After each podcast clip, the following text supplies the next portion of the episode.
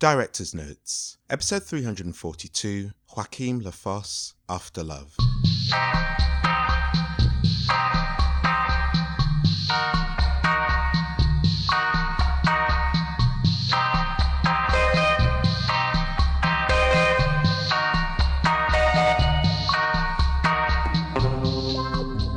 Welcome to Director's Notes, the podcast dedicated to the what, how, and why of independent filmmaking. Here's your host, Marbell. Unfolding almost exclusively within the confines of a Brussels family home, which has become a battleground for pent up resentments and socio economic accusations, Joachim Lafosse's After Love begins 15 years after the happily ever after marriage of Marie and Boris, as the couple painfully move towards separation and divorce.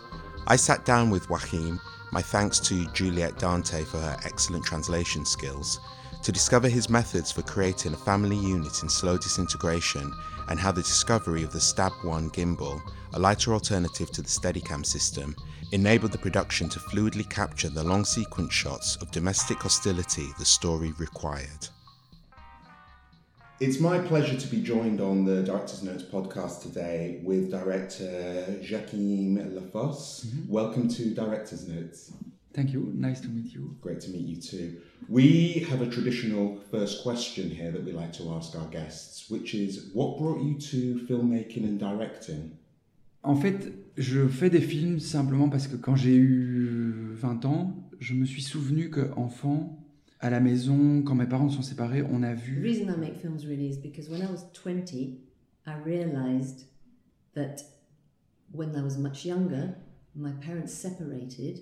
We watched Kramer versus Kramer, and I realized that it enabled us, my brother and I, with my mother, through the film to talk about us without actually directly accepting that we were talking about us. Do you find yourself drawn to a particular type of of filmmaking or particular themes that you feel compelled to return to time and time again in your films? Je pense que ce qui me, oui, il y a une chose qui qui me qui There revient. Is, I think one thing that is not really a, an obsession, but a sort of a concern that comes back again and again, and it's family.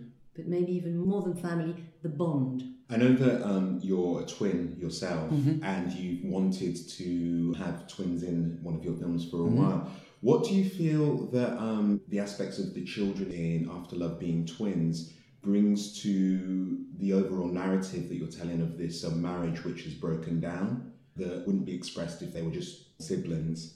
Quand on tombe amoureux, au début, on est un peu fusionnel, on voit tout when le you fall in love, there is this fusion, this instant, strong, or maybe not instant, but fusion, and we have sort of somehow a dream. Maybe we actually dream of being twins. And as far as I'm concerned, love actually starts when we discover that the other will not necessarily be always in agreement with us or the same or on the same wavelength. But when you're parents and you give birth to twins, you'll suddenly find yourself confronted with the situation that you will never experience yourself. And with regards to twins, it's important for parents to understand that part of their job is to help them to separate or the possibility of distancing themselves because twins who live together all their lives and get old together, there's something really horrible about that. So when my parents separated, I was the same age as the girls in the film, and they said to me and my brother, Yeah, we're separating, but you two are staying together. And with one sentence like that, you can make 20 films. and that's what I liked in, in this possibility in this particular script. Did you choose twin girls to psychologically separate them from yourself and your brother in your mind? Non, non, non, en fait, non. C'est parce que c'est le. On a fait un casting d'enfants. Dans le scénario, So no, actually, because in the script initially, it wasn't twins; it was a boy and a girl. So actually, the casting director sort of suggested loads of children. I like to see loads of children, and then she said, actually, there's one little girl that I think could be really, really interesting.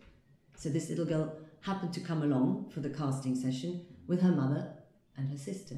And when I saw them, that they were twins, it sort of clicked. Something clicked that I had been wanting to do this. And so I spoke to Margot, the other little girl, the sister, and saying, Would you like to? Spoke to the mother, would it be a possibility? And from then on, we didn't do any tests. I stopped the casting, and it was them. As most of our audience wouldn't have had a chance to see the film yet, I should ask you, um, could you um, just give a brief description as to what After Love is about? Mhm. Pour euh, vivre une histoire d'amour, il faut toujours euh, accepter de perdre quelque To chose. live a love story, to be in love, one must always accept a certain amount of loss. We're going to lose something as we love another person.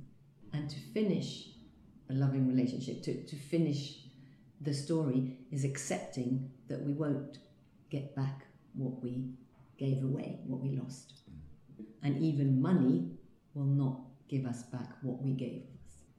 For you, the writing, it feels like from what I've read, there isn't a point where the writing stops. How is that process? Never. just, Just when, when the movie is finished. when it's finished, that's it. I continue to write in the editing because I take other dialogues. I ask the actors to come back and to do a. Uh, To do a post yes, record, to record Like extra dialogue. yes, Yeah. I continue to write just a, a long time. How But is that? Is that hard for your collaborators then? Because you know, I think they're here and the goalposts keep moving. Mais le plus, surtout le plus fou, c'est, c'est euh, non, c'est pas difficile pour les collaborateurs No, it's not difficult for the collaborators parce qu'ils savent, because they know. ils savent. Tout le monde qui travaille avec moi, c'est ça. Everybody who works with me knows how I work. Mais le, le moment, c'est le plus, le plus fou. Quand je commence à travailler avec les acteurs, je dis aux think one of the craziest, the most peculiar, particular moment in the development and the filmmaking process is when I give the script to the actors and I tell them, this is not a Bible. It's like your passport, your visa to travel, and you go with it. We don't know where this travel will lead you, but use it to tell the story. So rewrite what you feel might help the character. dialogue, And initially, the actors are really quite worried or upset because they don't dare, they don't want to rewrite dialogues. So initially, they're a bit at a loss, and then eventually, they find the confidence. They, they get it that they're the ones who have to save their position, their life as actors. I can't help them, they have to help themselves. Mm. You hear lots of stories of directors bringing actors together before the shoot so that they can form a cohesive unit, so they feel like you know families or groups of friends. How do you get the actors to a place where it's not a cohesive unit? It's the opposite of that. It's a breakdown unit. So, what was the preparation in rehearsals to get them at this level of tension and sniping back and forth? So, I'm wondering how you build that. I, I, th- I think a subject uh, contamine, Contaminates. contaminate all the time the set and the actors. As uh, Elizabeth Taylor and um, Richard Burton in the Mike Nichols film uh, Who is Afraid of Virginia Woolf, during the, the shooting, the beginning, the actors asked me to tell what they have to do, and I said during the three first day I said nothing, and often they are terribly hungry. We live a sort of fight, and at this moment, the just the, la tension juste The correct tension. arrived.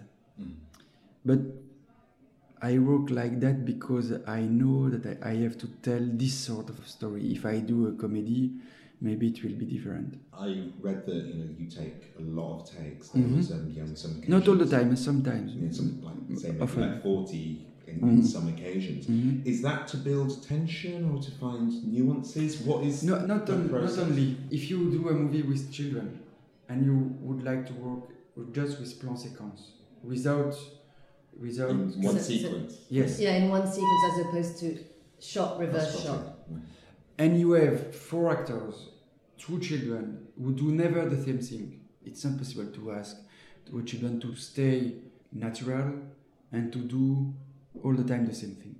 No, the children that they can do that. And you have to succeed, to have the, the, the, the good, um, le, le point, que le point soit juste, que la caméra soit juste, que So when you have to make sure that the, the actual positioning, everything, the point, the focal point is correct, the camera's the right place, etc. and at this moment the actors are also just you, you have to take your time to arrive to do that Mhm. sometimes a lot of things Yeah, I was curious about the choreography because most of the film plays out in this single house. Mhm. So how did you approach that, knowing that you'd want to keep visual interest? And also, uh, you know, I believe that you couldn't do that with Steadicam, and Yes. so you found a new gimbal that would allow that. Yes. So, how much of the choreography was laid out, or how much was it your cinematographer following the actors to to do that? A ni- nice uh, question. Um, au, au- au cinéma, euh, on perd beaucoup de temps. On n'est pas de- la plupart des films avec des gros moyens. We lose so much time making films. Many films with a lot of means, with a lot of money, just in terms of changing location, moving things around, so much time is wasted. And the lights, obviously organizing lighting. But when you film in just one location, one set, it enables you to concentrate on what I believe is the most important for me, which is the actors, the mise en scène, and the actors in one space. And above all, it enabled us, which is something I'd never lived through before, known to do, was to have one week to rehearse with the crew and the actors in the actual location in the house. Alain Resnais, uh, the French directors, do that. Since a long time, I would like to shoot with the, the Steadicam, but for the Steadicam, you have to use someone who, who know very well the techniques. And my cinematographer don't do that. That's why I ref- all the time I refuse because each time I would like that my cinematographer use the camera. But for this movie, he said to me, "Okay, I do other movie um, with other directors, and I used step one. It's a, a new techniques, more light than the Steadicam, and I can, I succeed to use." And I said, "Okay, Jeff, we use." Uh, I love the way with these techniques it's possible to to shoot slowly and with quiet the relation between characters.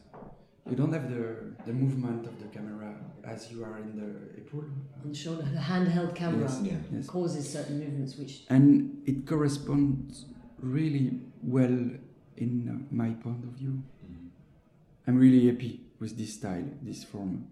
And in Inaritu, that's the first who used the step one in a Birdman. You see the, the, the, the big shooting of uh, long uh, takes where he, he walk in the theater. Yeah. But he used the Inaritu used the step one with a, a large focal, and we decided to use the, the step one but with the long And after three days, we have a problem because sometimes um the techniques don't work. We have strange movement, and we call the creators of step one. He, he take the planes, he come on the set, he say, he, he ask which which focal you, you used? we say the 115, and he said, "Are you crazy? It's not for for this focal. You have to use more large." And we understand, and we said, "Okay, but no, we continue." and that's why also we have a lot of takes to do. Mhm. When you have these single um, sequences, these long sequences, and you know, they play out in this very balletic way, how does that? How much does that limit you when you come to the edit? Ah, good question. Maybe you can believe the film is finished because you, you can't know, in fact, because you can change the structure. But it begins at the writing of the script.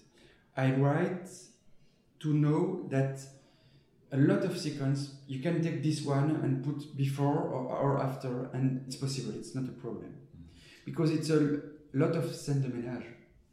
yeah, domestic scenes. Mm-hmm. It's composed of lots of different domestic scenes, so they can be which one after but in the editing we choose which one before after and you can also cut in the sequence but editing it's not just le montage c'est pas juste euh, faire des raccords editing is not just about cutting and cutting and pasting, so to speak, or putting it, do, doing these edits. It's actually still about writing the story.